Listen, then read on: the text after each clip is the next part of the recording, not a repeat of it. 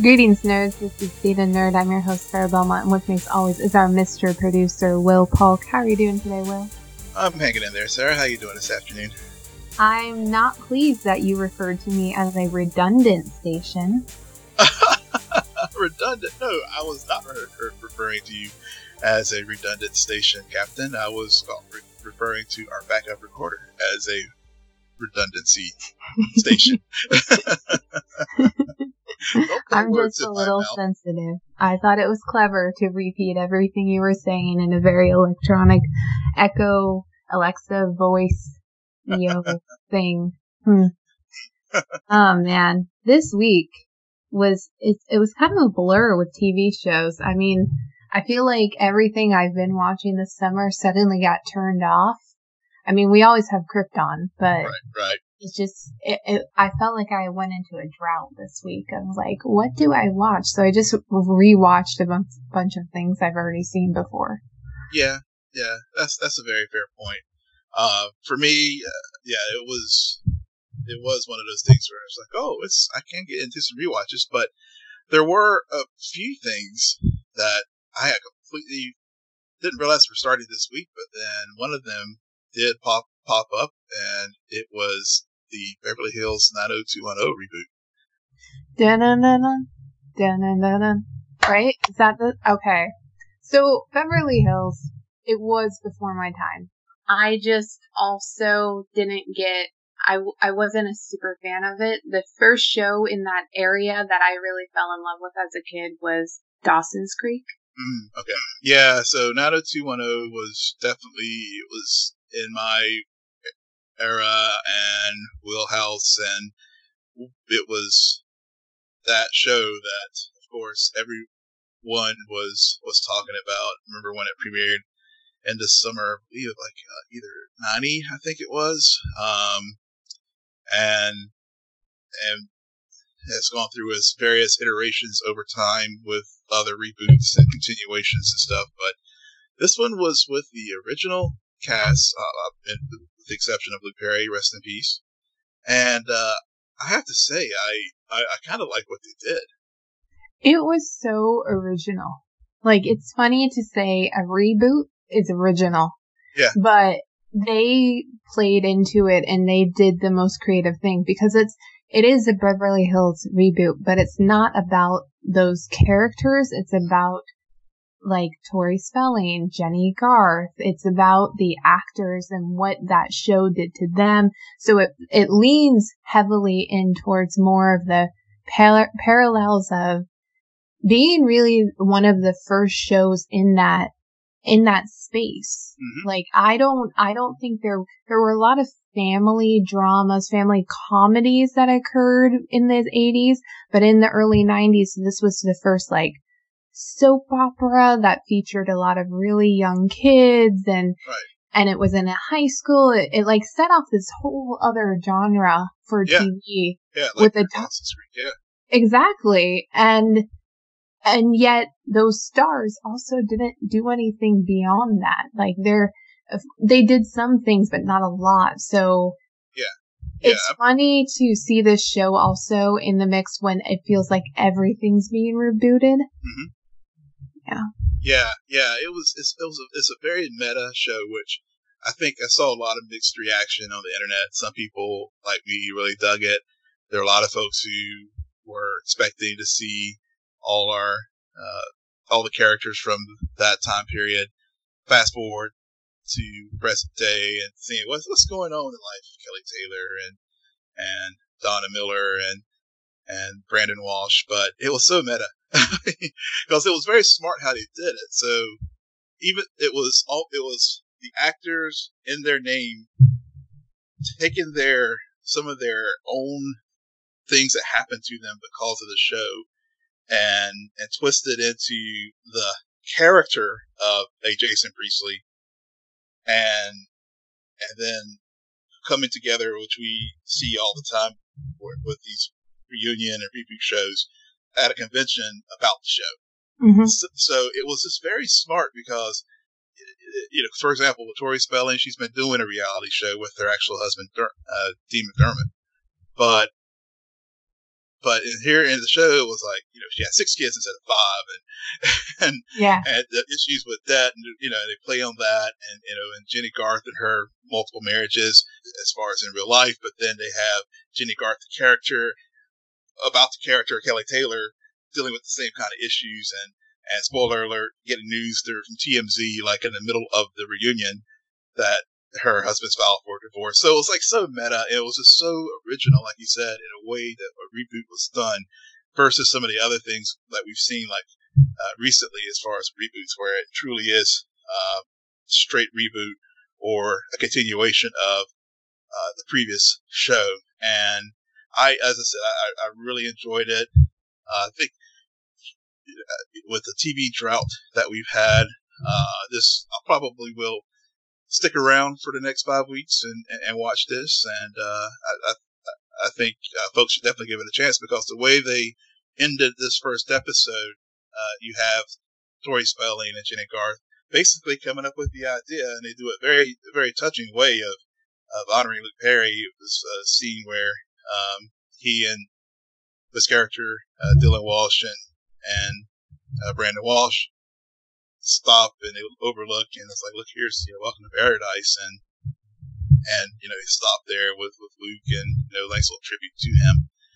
And uh, and then they get the idea of like in that sequence they get the idea of doing a reboot of of their show. So as a way to help help Tori Spelling get out of debt. So. oh, I think all of them need yeah. it. It's not just about Tori. It's about yeah. all of those characters need something to hold back onto. I mean, yeah.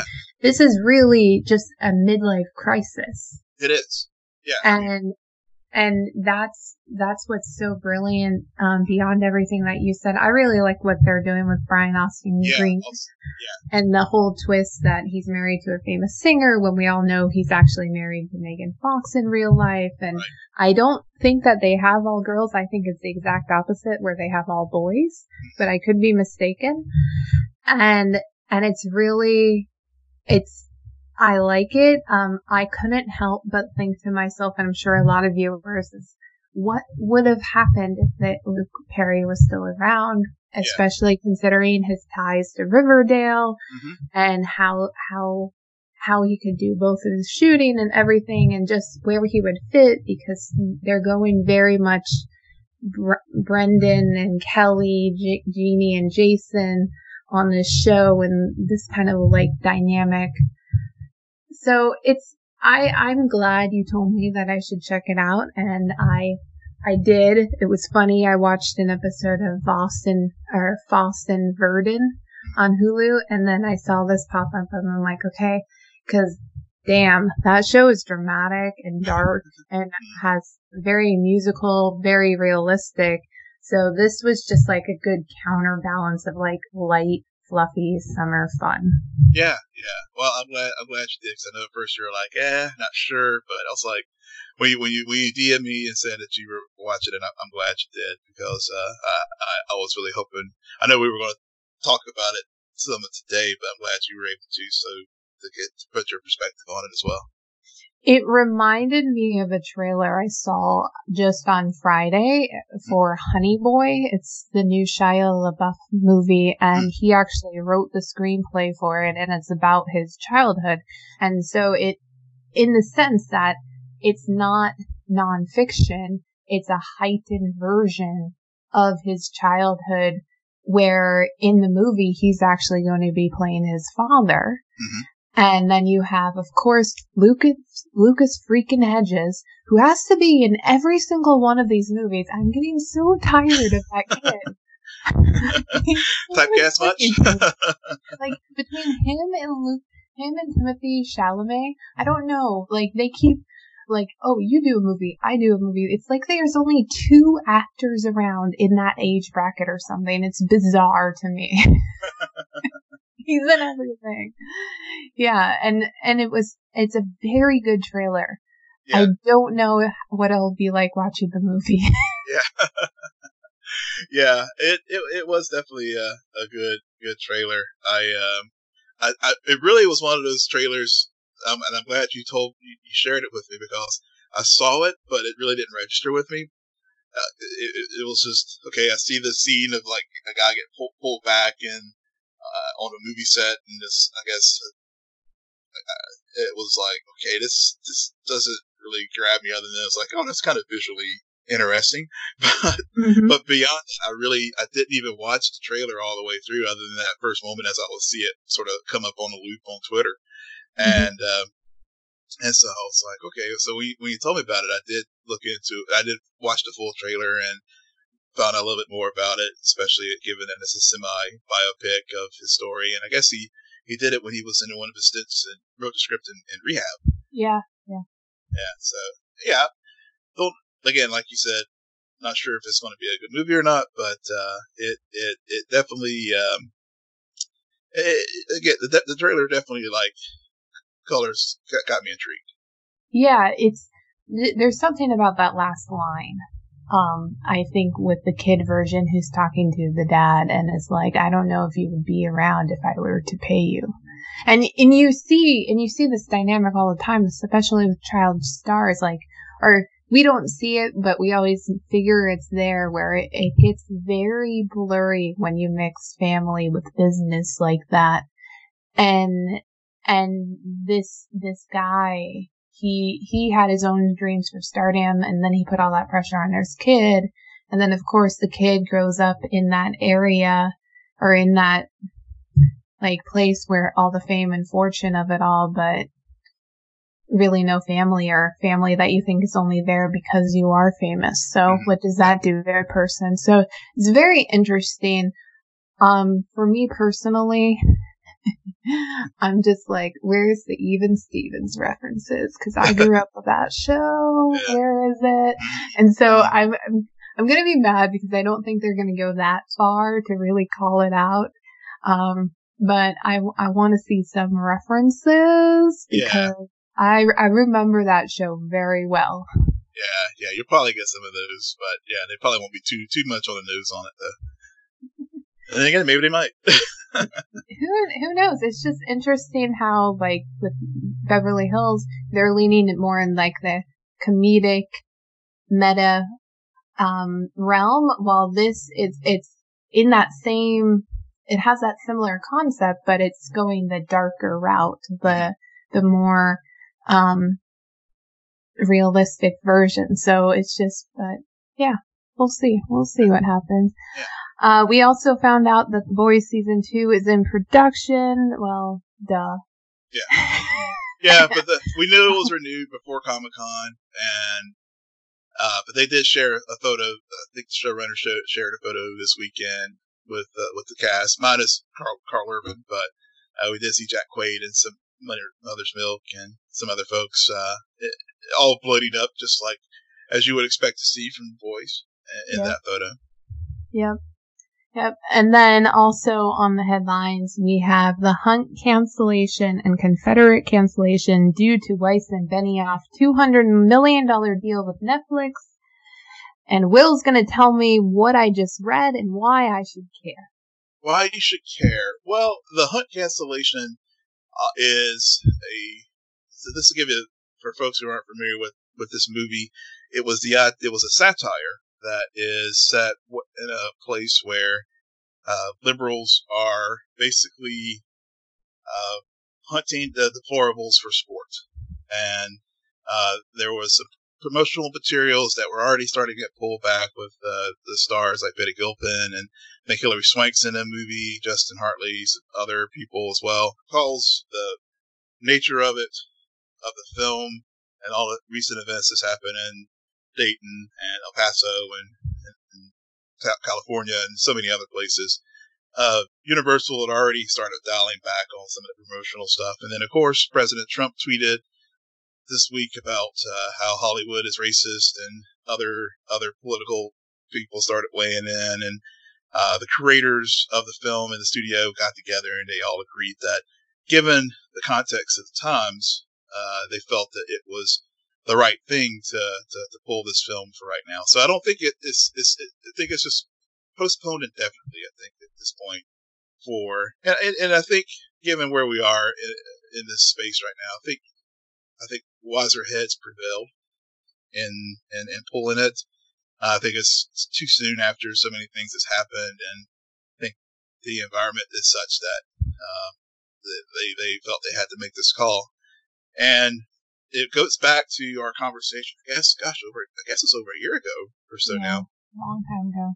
uh, about Confederate. And uh, so the reason why this is noteworthy is the creators of Game of Thrones, uh, Weiss and ben- Benioff, were uh, basically uh, living off their reputation and were being pursued by all the major studios for their services. And Netflix ended up being the winner. But I didn't realize this, and I think a lot of folks probably didn't as well the show Confederate, which was an idea of theirs where the Confederacy won the Civil War. Uh, it was going to be set in present day, a lot like uh, I guess they sort of got inspired by Man in the High Castle, that's on Amazon. Um, it's an alternate reality, and of course there was a very similar to the Hunt, but probably even more so. I mean, it's easily say more so. Uh, when the idea of Confederate was teased out, it met with such resistance from pretty much uh, significant Everyone. everyone. Uh, no, everyone thought this was a bad idea, and uh, it seems that yeah, at- at the time uh, they quietly put the project away. But I guess it seems that this project, even though it was quietly tucked away, it was still working its way towards some kind of production by HBO. So the reason why it's noteworthy is uh, with the team from Game of Thrones going to Netflix, HBO officially canceled this project, and I think we all are for the better for it. Yeah. Well, yeah, I think we all just also assumed it was already canceled. Yeah, that too. but, but it's good to know. we, haven't, we haven't heard anything. I mean, Yeah. they they did prematurely put this idea out here when they're like when everybody's watching and we're thinking to ourselves, you still have like a a final season of Game of Thrones to do. So focus on that and maybe that's why some of the writing wasn't as on par is because they were distracted. They also have, I don't know if you know about this, but they also have this um, small, low budget franchise called Star Wars that they're making promises about too. So I, I think that these guys are in a way biting off more than they can chew. I mean, there are two of them, Yeah. but still, like the best projects, there's focus, there's attention to detail. I mean, we don't we don't see um the Russo brothers running off and being like, "Pick me, pick me! I want to do this, I want to do that, I want to do everything." It's like, no, pick your projects, focus on them, build a world, and then when it's done, move on. Don't try to stretch yourselves in like three different things, or else we're always going to get half par content. Exactly, exactly. And also, guys, Man in the High Castle. Was was there an audience for this? Yes. Did everybody watch that show? No. Yeah. exactly. No. Why? I don't. I don't understand why it's like, oh, I want to do a Man in the High. It's like, why? Why? Who? Yeah. Who's asking for that? Who? Exactly. Yeah. Yeah. I, yeah. I. Yeah. I mean, I, and I, I'm all about creative freedom and taking chances and things, but there, there's also just understanding the time that you're in and and and and and being being sensitive when if even if you're trying to do a satire to uh the world around you.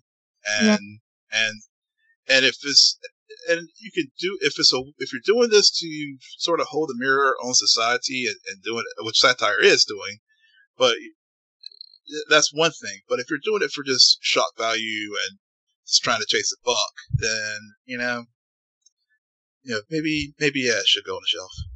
Yeah, yeah, I think I think it should. I think though that it's not just Man in the High Castle. I think they're also looking at like at a show like Handmaid's Tale, which, but even that gets its harsh criticism. And I'm, I did not watch the second season. I've watched all of the third season. It's a great show right now.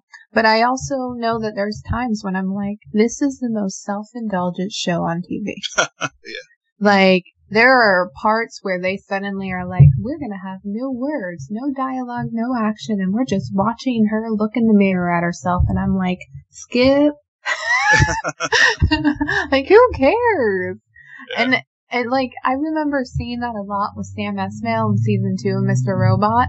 I'm just like, guys, like I understand art, but still pick up the pace. We got a plot to get through. We got some moving parts here. Yeah.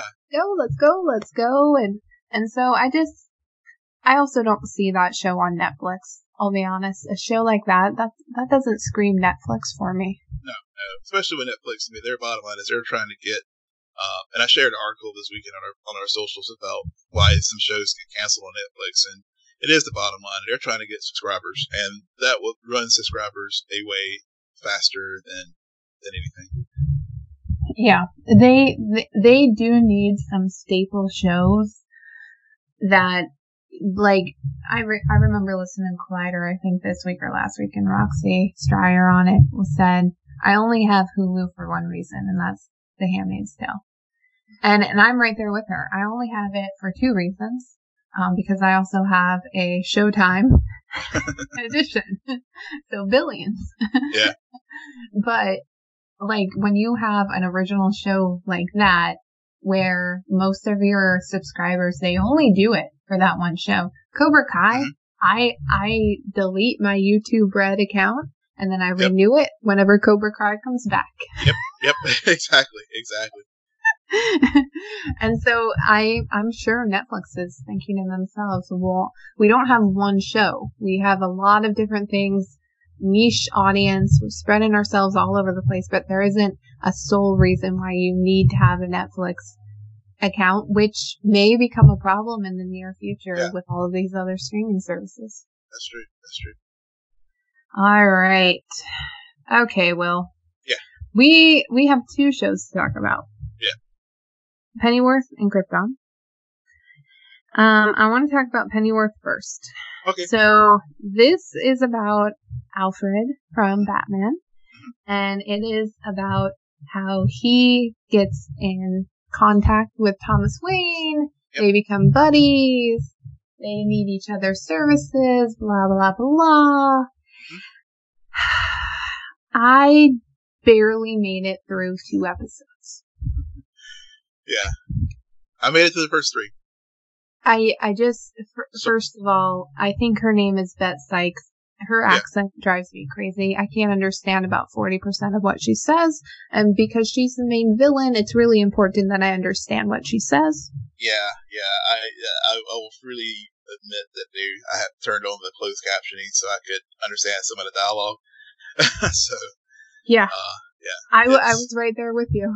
yeah. Yeah. So Pennyworth, Pennyworth. Whenever they first announced that they were doing this prequel uh, for the Bat in the Bat universe, uh, we already had Gotham, and then we were, and then we saw this concept of doing a show about Alfred before we uh, got to know the Alfred that we have gotten to know, who has served in the service of Bruce Wayne.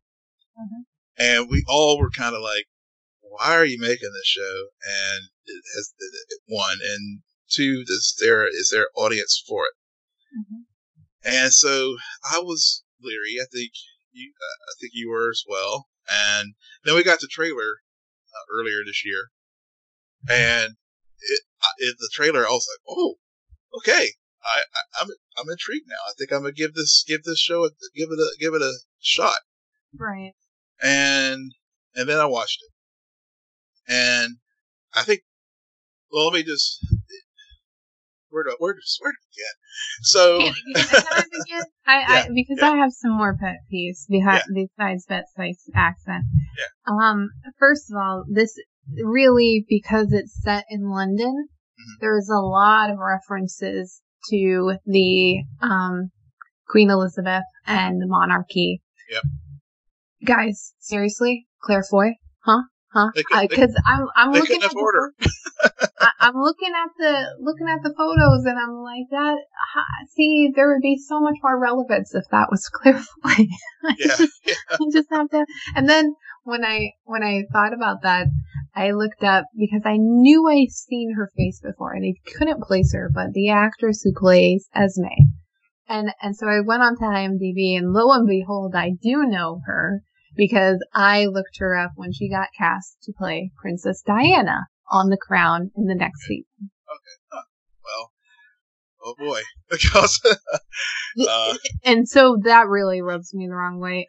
yeah, I don't like I don't like Esme and Alfie. There's something about how within the span of five minutes they suddenly become this big love story and viewers are supposed to buy in that they're meant for each other. And it was really weird. I mean, she literally went from saying, I love you, I don't know what I if I can live without you to in the same scene to saying, um, I'm sorry, but we can't be together. And Yeah. then she gets kidnapped. Yeah. So yeah, yeah, yeah. That that story. Well, for me, every time they are on the screen together, and no matter when I watched the show, I've watched it in the evening. I watched some of it uh, Saturday afternoon, and whenever it gets to their scenes, I literally fall asleep. Yep. And and I'm like, oh shit, I gotta go back and find it. over. Uh, yeah, because it brings the story. I mean, their relationship brings the everything to a grinding halt. And I, I guess there's a lot of elements to this show that could work. And when they do work, they work well. So I won't say it's a bad show, but it's not it's not an exceptionally good show either. It, it's, it's serviceable. I mean, I like when Alfred the interplay between Alfred and, and Thomas Wayne. Uh, they had a good banter. Um, I will say episode three. I know you haven't gotten to it yet. Uh, we do get introduced to Martha Kane. Uh, so Martha, Martha, Thomas, Martha. So, uh, but the connect- Oh, Martha Kane becomes Martha Wayne. yes, So, okay, you raise an bit interesting point. When when we saw the trailer, I was I mainly bought into this show because they're they made it clear Thomas Wayne was going to be part of it. Second episode, don't re- didn't really see a lot of Thomas Wayne, and and that's really that's my draw. My my draw isn't this freaking Raven Society Right. crap underground of one. No, no, no, no. It's Thomas freaking Wayne Mhm. and Alfie. Yep. Now, now, and Esme not a part of that equation. No, no, Esme, they could. I honestly, they could. Yeah, they just need, and I hope if I do continue to watch this show, I, I do hope that that relationship gets downplayed some, and and at least in episode three, I, I finally did make it through an episode where I didn't fall asleep because there there there, there was uh, a, a, there was more action and and it, things really started picking up then. I mean, I know uh, with new series, you do have to have that one or two episodes to set things up. But the problem with this this show is setting things up. The the Raven Society and the No Name League and all that. It, I was trying to figure out now who's the villain and who's how does Alfred fit into all of this and and and, and why and how Thomas Wayne fits into all this. So you did get a little throwaway pieces of dialogue with the CIA, and obviously Thomas is an American. It's in London, and we did see Alfred meet the Queen, and and so it's it's there. There's pieces there, but it's just it really wasn't until the third episode I felt that things were starting to finally come together.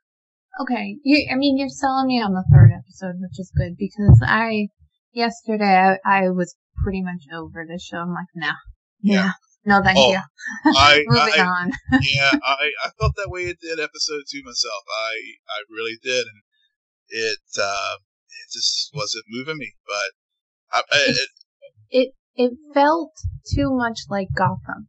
And Gotham, I I've seen a few episodes. It it was very like on off, and by the end of it, I I was completely off the show. I still watch fan vids because of the fangirl in me of certain characters and their relationships. Blah, blah, blah. Um, I won't be watching any Alfie and Esme fan vids, that's Yeah. for sure. but this whole Raven Society thing just reminds me so much of those characters and plot lines, and I'm like, that's not what the show should be about. I mean, the, when we talk about Krypton, it's it's not it's not about the Krypton has done what Gotham tried to do, and considering it lasted for five seasons, it, it kind of did pull this off, where they were focusing on all of the villains, all of the rogue gallery that Batman has. Krypton does the same thing. We're seeing a lot of villains from Superman. Mm-hmm. Now, now with Pennyworth, I I don't really think they can do that, considering how far back, which is ironic, considering it's what two hundred years. yeah, but it's a long time between Pennyworth and and little Bruce Wayne. However, Thomas Wayne is the draw because Thomas Wayne brings in the ties and you can understand like why are the Waynes so important to Gotham? Like where did that legacy come from? How did Alfred get involved in it? Where where does his loyalty come from? I mean, also this is all set in London right now. At what point does Alfred be like, "No, I need to go with Thomas to Gotham City, the worst place on the planet"? Right, right. Yeah, yeah, and America, and I, America, yeah, and I think, and and in the third episode, and I did start the fourth one. Um, the third episode introduces Martha Kane, which uh, the tie, which gets us to the big, the larger Bat universe, because if you if you recall, Kate Kane, as far as uh, Batwoman, is uh, Bruce Wayne's cousin. So, ooh, I see what you did there. So, so it, it does. You got to stick with it because I I have two pieces of advice for this show. One, it does. It, it's it's it's a prequel, and it you do kind of have to watch it without looking for all the bat signals and, and, and, things. It's it, it, and but two, there are enough little nuggets, especially if you get past the second episode, and get into the third, where the things start coming together. And that's, and I, so I was, I'm still, it's still one of those shows that I will, I'll probably watch. Uh, I'm not, I'm still not 100% sold, but episode three did enough for me that it, it, it, it caught my attention well and did enough to keep me around for episode four. Okay.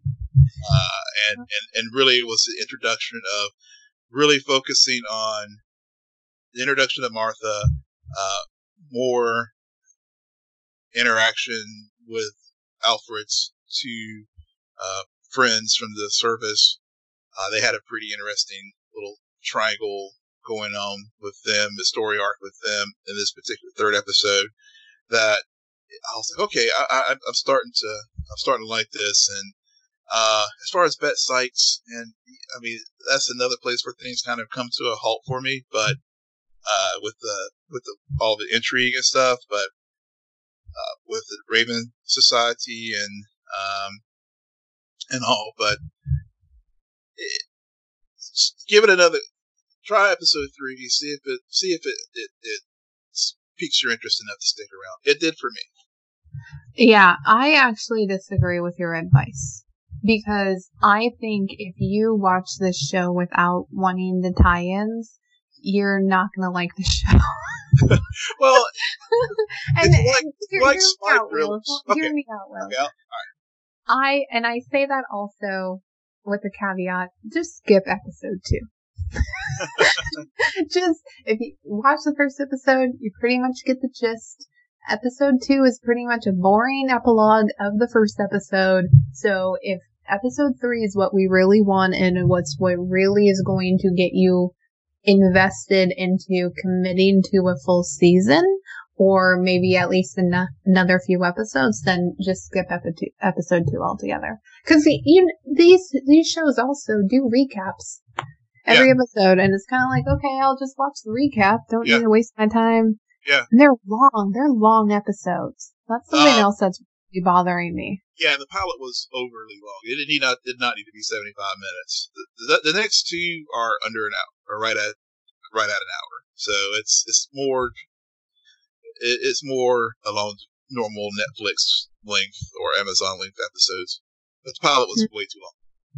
Yeah, And I just hope that at some point Adam Strange appears and he he's like, we need help on Krypton. Yeah, yeah, they definitely need help. Time travel. It needs some time travel. I don't know.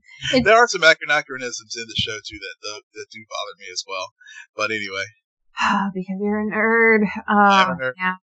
So we go from one Batmanless show to a Supermanless show with Krypton, season two, episode nine, Blood Moon.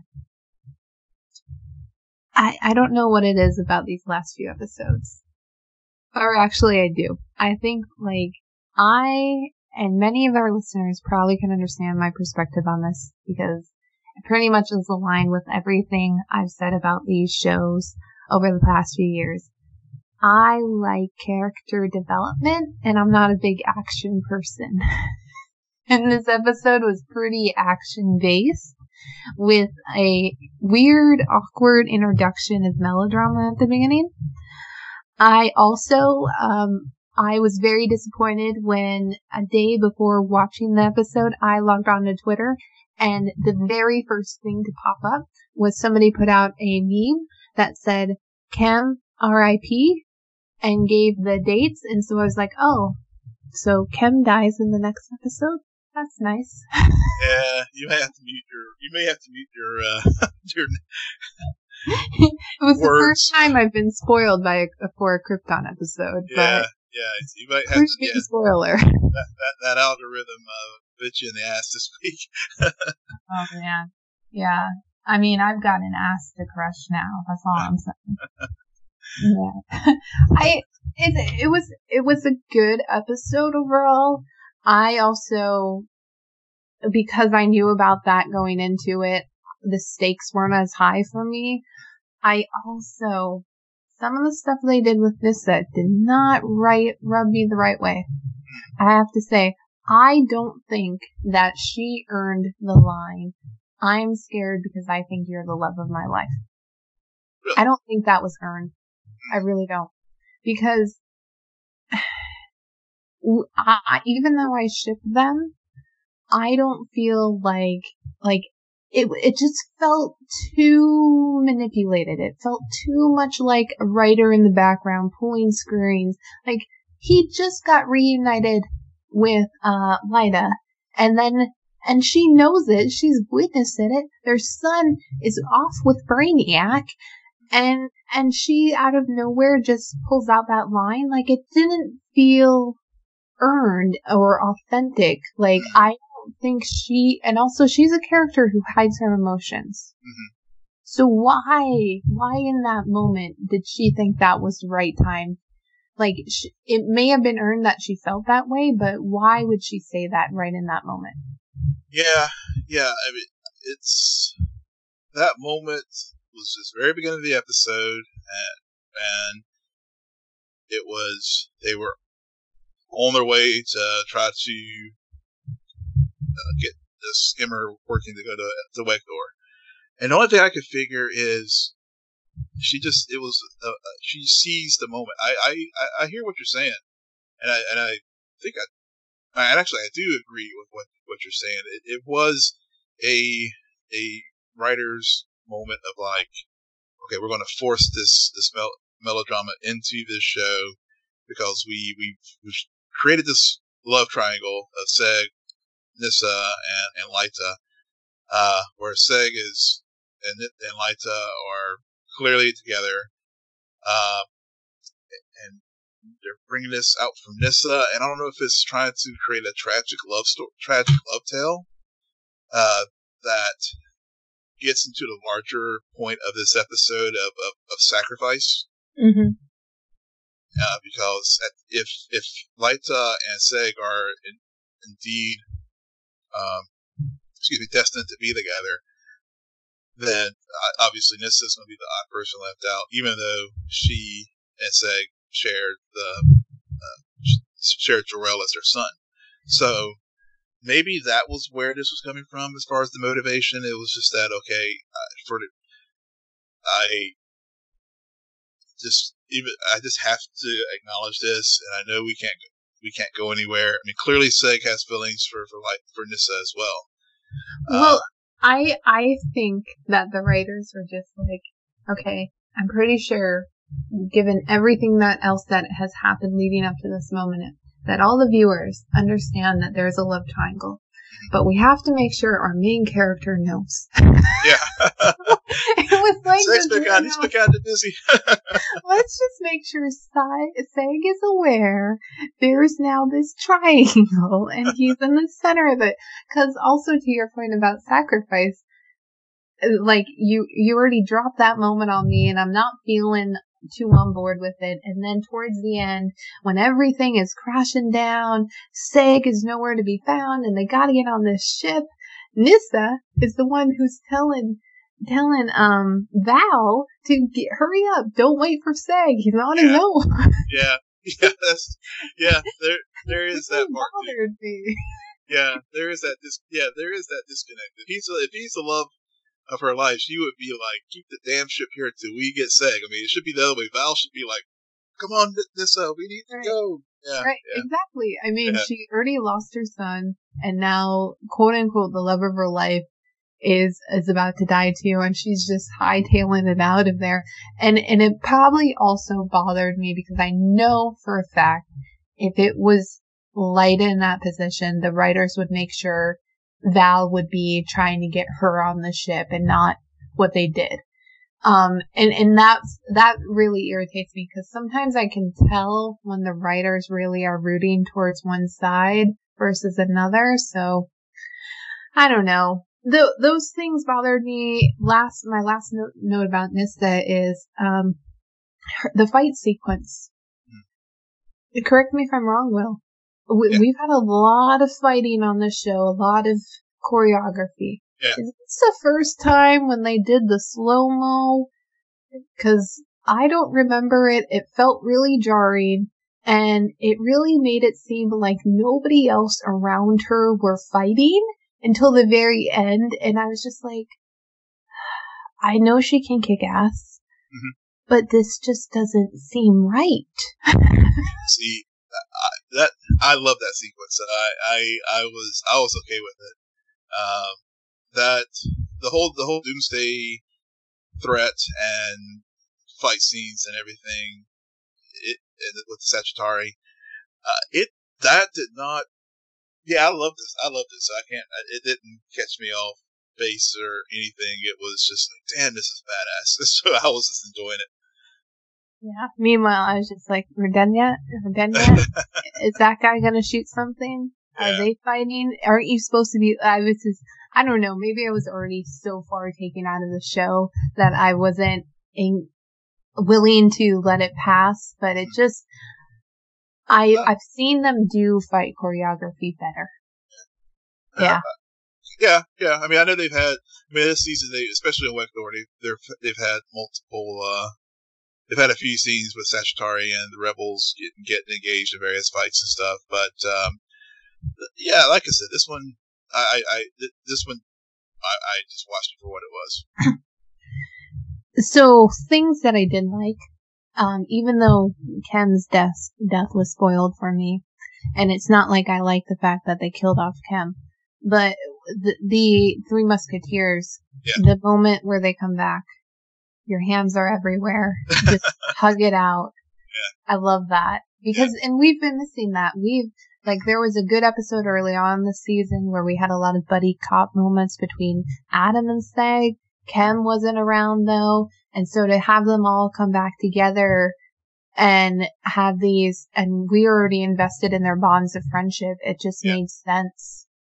Yeah, yeah, I totally, totally, really enjoyed those scenes because yeah, we did have the buddy cop moments with Seg and and Adam on Colu, and then later with Adam and Kem on Wegthor, and uh, for them to come together, it, it, it was, it, it, yeah, it was very emotionally satisfying as a fan, and and and does make the death at the at the end, in particular, but even the death, but it when when Kem was giving Seg when he when he put the force field up to basically go take care of, of Doomsday, and it, it it gave that scene a whole hell of a lot more weight, and because we, we we've known since season one the the friendship of Kem and and Seg, but because of events of this season, they've been separated.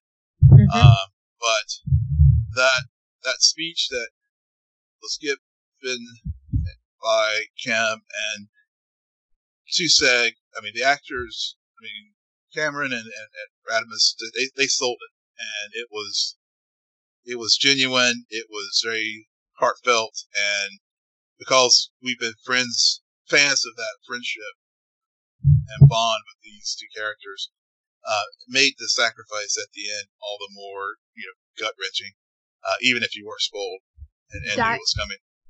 The dialogue or the line of the episode, there's a lost child out there who needs their father. Mm-hmm. Why does that matter? Oh, because you can argue that Superman, a lost boy who needs his father, and there's a lot of father issues involved yep. in Superman, both as Clark Kent and as Superman himself. And that's why I love that line mm-hmm. and see this is what a show like Pennyworth needs to start doing. Yes. Like, I agree. You don't need to send the bat signal and be like, oh, we introduced this character, this character, this character. Something as simple as one line of dialog mm-hmm we we're a bunch of geeks. We will look into that line of dialogue and be like, yep. well, if you put this word here, here, and here to make sense, canon. yeah, there you go. Yeah, and that's why. Yeah, I did. I I, I, I totally did when I when he said that. I was just like, yep. I'm not crying. you you're crying. Yep. and I mean, it just. I love I agree. Even though the moment was spoiled for me, I still fully watched that scene, the sacrifice, the moment, and and the dialogue that was shared because it was written so well. I really liked it. Um, the writers continued to do this thing where there there was a cloaking device to hide a ship, and then they kind of used it in a way to build a brit, a wall in between Seg and Kem, so that he couldn't um, Seg couldn't also self-sacrifice himself. Yep. And and it just and it was good and I don't know why. I guess I wasn't paying attention or something. For some reason, I did not expect them to blow up the entire moon. that was yeah. but it was shocking and it reminded me a lot of the episodes in the first season where you had everything shift in terms into overthrowing Rao. And they had the, the kid who comes in as a oh, human, human bomb and everything. And a lot of those moments, and Kem was around for a lot of that. So all of it made sense despite these characters being separated for long periods of time and then reunited briefly I'm still so invested that I don't care. I, I understand these relationships and these dynamics that no, this makes sense and this will help carry forward because it, it's a loss for the resistance, but it's also a loss for General Zod considering what that moon meant to him and his overall plan. Exactly. Yeah, that he all the fuel for his his space army was going to come from Wegthor, and so there's that, and obvi- and, and clearly the obvious foreshadowing as far as you know what's going to happen down the road to the with the planet itself, Krypton itself, mm-hmm. and so so I mean that's and, and to your point earlier about why Krypton works, whereas Pennyworth is still trying to find his legs as a prequel. This is why this is why Krypton works and, and why folks this this show has has managed to gain legs and a following because it could easily, it, they have done a good job taking Supes out of the picture and, but built such strong characters. I mean, I was, you know, I was thinking about a discussion with Swamp Thing about the penultimate episode. And one of the things you want a penultimate episode to do is to build that bridge, build that, be that bridge, that, that build up episode that all these threads that we have been dealt, following throughout the season are coming to to a head, and in a, in a, in a, in a way that we know, you know, when we get the season finale, uh, or series finale, we're, we're going to have a clear ending to some of these things. Um, and you know, we didn't get that with with with Swamp Thing. Obviously, there's reasons why, but you know, for that episode, just felt like it was just another episode of the week. This one, Krypton had everything you would want of an Ultimate. It it had the build up, it had the big battle, it had an injury, you know, Adam getting hurt at the end. Oh, what what was up with that? Yeah, so am like I supposed to know that that that actually happens? Like, can you fill me in on the comic book? Yeah, as far as I know, Adam, I, I've never and had known Adam to be paraplegic, so I don't know if it's. Just, I mean, we do we were teased when we had our conversation with Sean that jetpack, and then it was confirmed this week. He it was finally made public again this week that we'll see the jetpacks. So I don't know if they're going to tie in the spacesuit, the jetpack helping him move, or or what. But um, but I don't think in, in comic book canon, I don't, I don't think Adam had any issues. Well, I mean, we've had other characters on other shows who get paralyzed and then they build a chip and then suddenly they can walk. Yeah. Or, yeah. Well, yeah, we have, uh, you know, yeah, look at your roads, but, but, uh, yeah, but, so there's, there was that aspect of it. Um, you know, with the death of, Kem, you know, actually, whenever I was watching, I, I was part of me was wondering if Dooms if Val was going to get get taken out um, this in this episode uh, because it is you know the familial relationship with with Seg it he, he lost him once before um, when he was whenever Seg was was a child so I, for a moment I thought Val Cylon was going to get his in meet his end but um, he Val Val was just he's a troublesome character for me. He has been all He's season. a Cylon. And that's why. Yeah. I mean it's sort of like he's a Cylon, but even beyond that, he's to me he's just an old old he's he's past his prime and I'm glad that they allowed for Seg to be the one to figure out like what was going on with the cloaking device in the with the spaceship. And speaking of which, we can't, we cannot, we cannot let this day go without talking about Doomsday. Um. So so hold on. First yeah. of all, you you I have come around on Val because I fully accepted the fact that he's a Cylon. His character has has ceased to annoy me. I'm just waiting well, for, for that to come out. Yeah, but yeah. I'm, I'm glad you bring up how he was used in this episode because it was really funny for me. And not funny because Seg is a smart character. It's just interesting how, and maybe it's because he's the lead. Maybe we're used to other characters in his position coming off as quote unquote dumb and having everybody around them really be the brains of the operations. But not only does he figure out that cloaking device, but he also comes up with the full plan of how to destroy Doomsday. Hmm. He's like, no, this is what we do. I mean, considering Zod's plan, this makes the most sense. Yeah. And, and it's like everyone else around who are quote unquote supposed to be smarter than him had never even considered it. Yeah. yeah, even Adam was just like, the last guy that I saw take on Doomsday, you know, things didn't end so well. so. It's just, it was just like, uh, duh, guys. Yeah run. Yeah. Yeah. Yeah, exactly. I'm pretty sure at one point both Val and Adam were like, "Hell, we just gotta hightail it out of here." Yeah, he did. Adam did. He's like, "We gotta, yeah, run like run like a thief." mm-hmm. Yeah. So, but I mean, Doomsday, go at it, Will. I mean, yeah. what were your thoughts?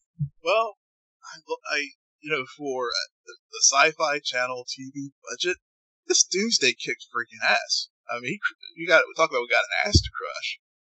We he, uh, this was again the to, to, me where how, as I said earlier, how Colin Colin Salmon's uh, portrayal of Zod has become definitive Zod for me, and I think the same with with Doomsday. Uh, as far as live action, this one is clearly the the the definitive one for me. And it's how I like the way they conveyed the the invincibility of the character, how the they did a good job with just camera work and other things as far as just creating the the the sense of inevitability that, that the rebels were going to get wiped out by by this by Doomsday. Yeah, there. So this brings us allows us to come full circle with our discussion of both and our comparison between both Krypton and Pennyworth because Pennyworth, a lot of blood, mm. a, a, lot of boobs too, you guys, if you're if you're into that kind of thing. Um, um, Krypton, all of the Doomsday stuff, very violent. People's heads were cut off. He, oh, like, Kem, Kem may have self-sacrifice, but boy, that guy did not have an easy death. he did not. Very reminiscent, I shall say, of Arya. Not that Arya dies on Game of Thrones, but there's a scene to, in the last in the last season that very reminiscent of how that whole whole thing plays out. Um, I had no problem with it. I had no problem with the amount of gore, the amount of violence, or anything. I did have a problem with Pennyworth. Mm. And that's because a creature like Doomsday, it's in the freaking name. yeah, yeah. It's a monster. You are going like he he's not he's not the beast from Beauty and the Beast, okay? No, this guy has been tortured. He's currently been manipulated by Zod. He he's screwed up and he has no care. He doesn't care about human life, okay? Yep. He is that deformed and that humanity list. So it all made sense to me.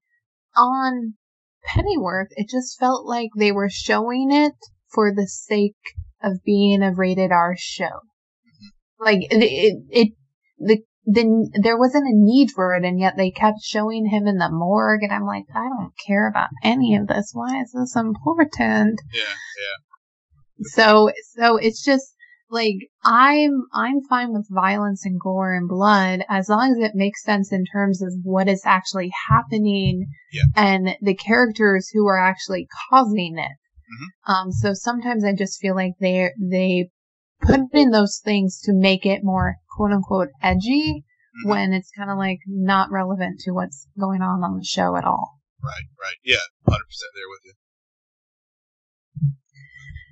Anything else about Krypton? Oh, I do. Yeah. Favorite part of the episode when they aired the trailer for the next episode. yeah, all that thing, yeah. because it had, I had no idea that this is what I've been missing from this show. I had no idea well, and then they said it in the trailer. You are no Superman. Yep. Bam! I can't wait for that moment. I'm I can not wait. Yeah, yeah. I I know. I know. This is uh, this is the payoff we've been we've been looking forward to, and uh, yeah, uh, who better deliver it than Lobo? I thought Zod says it to him. Oh, that's right. I did say it too. I'm sorry. That's right. Yeah. Yeah. I mean, hey, hey, I understand. Lobo can be distracting. Yeah. He and is. he is back too, which, yeah. uh, thankfully. So it's just, I, I will say, not watching the last episode, season two is better than season one. I mean, you still need to watch season one to understand season two and to fully be engaged. Um, but I do think it is overall a better season than the first. It is. It is. Start to finish, it has been very complete. I think really have taken good care of strong character development this season, balanced with with good action, and uh, and, and, and, overall a solid story arc to to build to the next to, to season three. So looking forward to the season finale next week, and um, kind of hate that uh, hate shit is, is ending because it'll be gone for another year.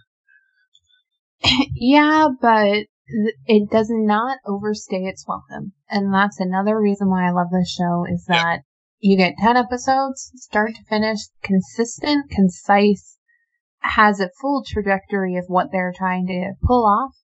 And, and then they go away and then they come back. And so, I mean, as long as they are coming back, there will be no problems. that, that's the, yes, Sci-Fi Channel you have don't go don't be stupid like you were with with Deadly Class and and, and cancel a show. I mean, or fire or any number of shows where they've had solid solid shows and let them go prematurely. this mm-hmm. show needs to stick around. It is it it's really got its legs, and I can't. I mean, I, I, folks are asking me for for shows to check out, this is definitely one of the ones I tell them if they're in the genre shows, go check Krypton out. It's definitely. I, I'm glad that we we have and have been able to recap it this summer because it's made the summer go by a lot faster as far mm-hmm. as TV and having some good shows to watch during the hiatus. And um, yeah, I mean it's um, yeah, it's definitely one that they need to renew. So until next time, Will, why don't you tell our listeners where they can find you? Yes, hashtag Renew Krypton at Will M Polk. That's W I L L M P O L K. And you can find me at SJ Belmont, S-J-B-E-L-M-O-N-T. Please follow our crew on Twitter at Scene and Nerd. Friend us on Facebook. Follow us on Instagram. But most importantly, rate, subscribe, and comment on iTunes, SoundCloud, YouTube, and Spotify. Good night, Geek Out. You're welcome.